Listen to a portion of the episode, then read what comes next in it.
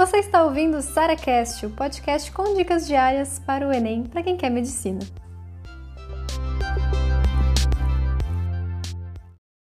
Sara, e faculdades particulares? Vale a pena também fazer medicina nessas faculdades? A estrutura é boa, eu vou ter uma formação boa, isso vai ter impacto no, meu currículo depois para ser contratado, alguma coisa na residência. Vou te explicar então tudo que você precisa saber sobre diferença entre públicas e particulares. E claro, especialmente quem conseguiu aqui bolsas de estudo nas particulares, gente, com certeza vale a pena você considerar sim, tá? Esse negócio de ah, só pública que presta, só pública tem isso e aquilo, currículo, oportunidades e tal, é mentira, tá? Então, assim, eu quero muito que vocês saibam que tem diferença sim entre público e particular, diferenças positivas e negativas nos dois sentidos, mas principalmente quero que você tome essa decisão com um pouco mais de segurança.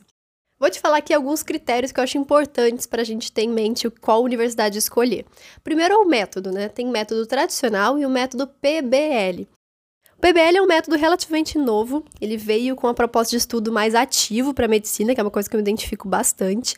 Basicamente, a diferença é que no tradicional você tem mais aulas teóricas e você até às vezes vai para o hospital um pouco mais tarde, geralmente no, no, quarto, quinto período.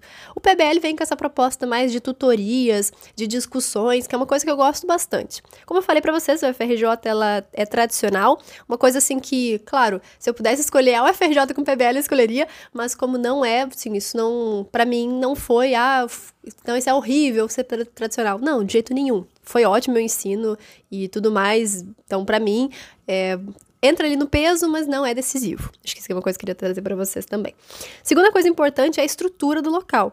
Então, assim, você tem laboratórios, tanto laboratórios de prática, de simulação, de pesquisa, né? Então, a gente tem laboratórios geralmente na parte do ciclo básico, que aí entra, por exemplo, a parte de histologia, anatomia, é, um pouco também da parte de microimuno, para, parasito e tal. É, verificar se você tem, de fato, esse acesso a laboratórios bons, com boas peças tudo mais.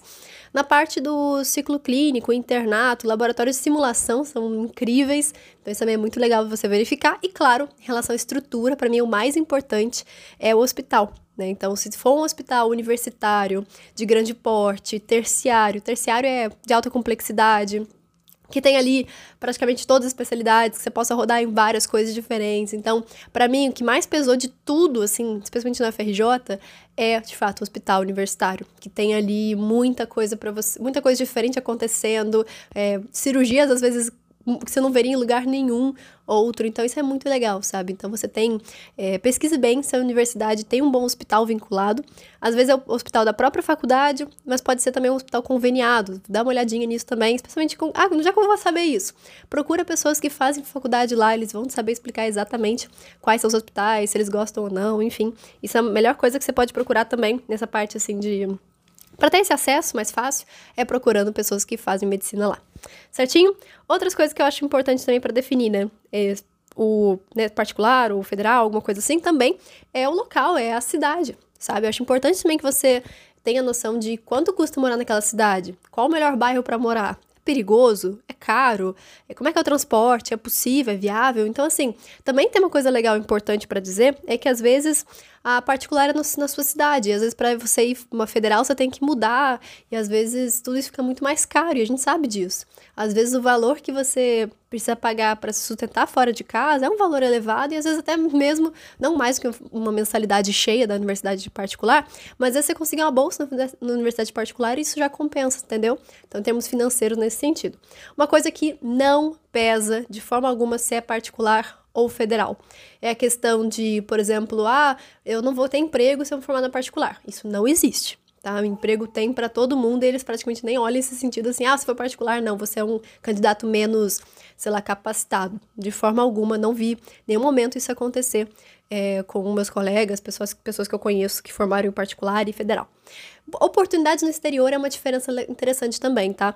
Eu não conheço particulares que têm parcerias com o exterior. Deve, é, tem também algumas coisas, por exemplo, ah, elas podem facilitar, ter um contato e tal. Agora, parceria mesmo, que facilita muitas coisas, é, aí sim eu vejo mais as federais e não todas as federais, geralmente as federais maiores, sabe? Que aí tem esses, esses intercâmbios que são curriculares, ou seja, você faz lá o que você faria aqui, que foi o que eu fiz para a Alemanha. Então, assim, isso é uma oportunidade bem maneira também, que, claro, nada impede você ir pela particular, inclusive conheço pessoas que foram, mas é mais chato, é mais assim difícil você conseguir tudo, porque você que tem que conseguir o contato lá, eles têm que te aceitar, você tem que pedir, implorar lá para te liberarem em algum período e tal, e fazer essa comparação de currículo não é fácil.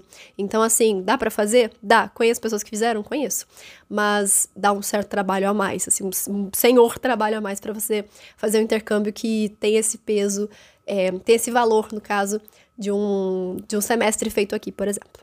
Fechou? Então, assim, é, considerações finais. Sara, consegui uma bolsa de 100% uma particular, que tem um conceito legal, nota do MEC é legal, tem laboratórios, tem um hospital maneiro, é perto de casa, vale a pena ir? Com certeza, tá? Eu acho que isso, esse negócio de, ah, é particular, não é boa, isso já tá, caiu por terra. Inclusive, especialmente estrutura, às vezes eu vejo que particulares são muito melhores do que uh, federais, por exemplo, justamente por essa questão mesmo de a gente sabe como a, como a política brasileira funciona.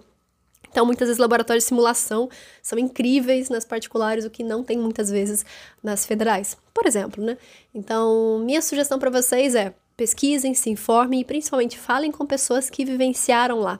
Elas são as, as pessoas que vão te dar, de fato, esse, esse conselho de maneira muito mais. com uma vivência muito maior. Então procure pessoas que fazem medicina lá, é, começa, começa a caçar ali na internet, Facebook, tal, Instagram. Procure essas pessoas, se informem, peçam, né, claro, mandam um direct para as pessoas para que se explique, claro, por que, que você está mandando esse direct, né? Mas para você se informar de fato com tudo isso que eu falei e tomar sua decisão. Mas eu tenho certeza que, ah, no fim das contas, a formação ela depende muito mais de você, do, de você correr atrás, de você ser um, um aluno digamos assim, um bom aluno, um aluno que corre atrás, que se interessa, sabe, do que propriamente a faculdade. Tá certo?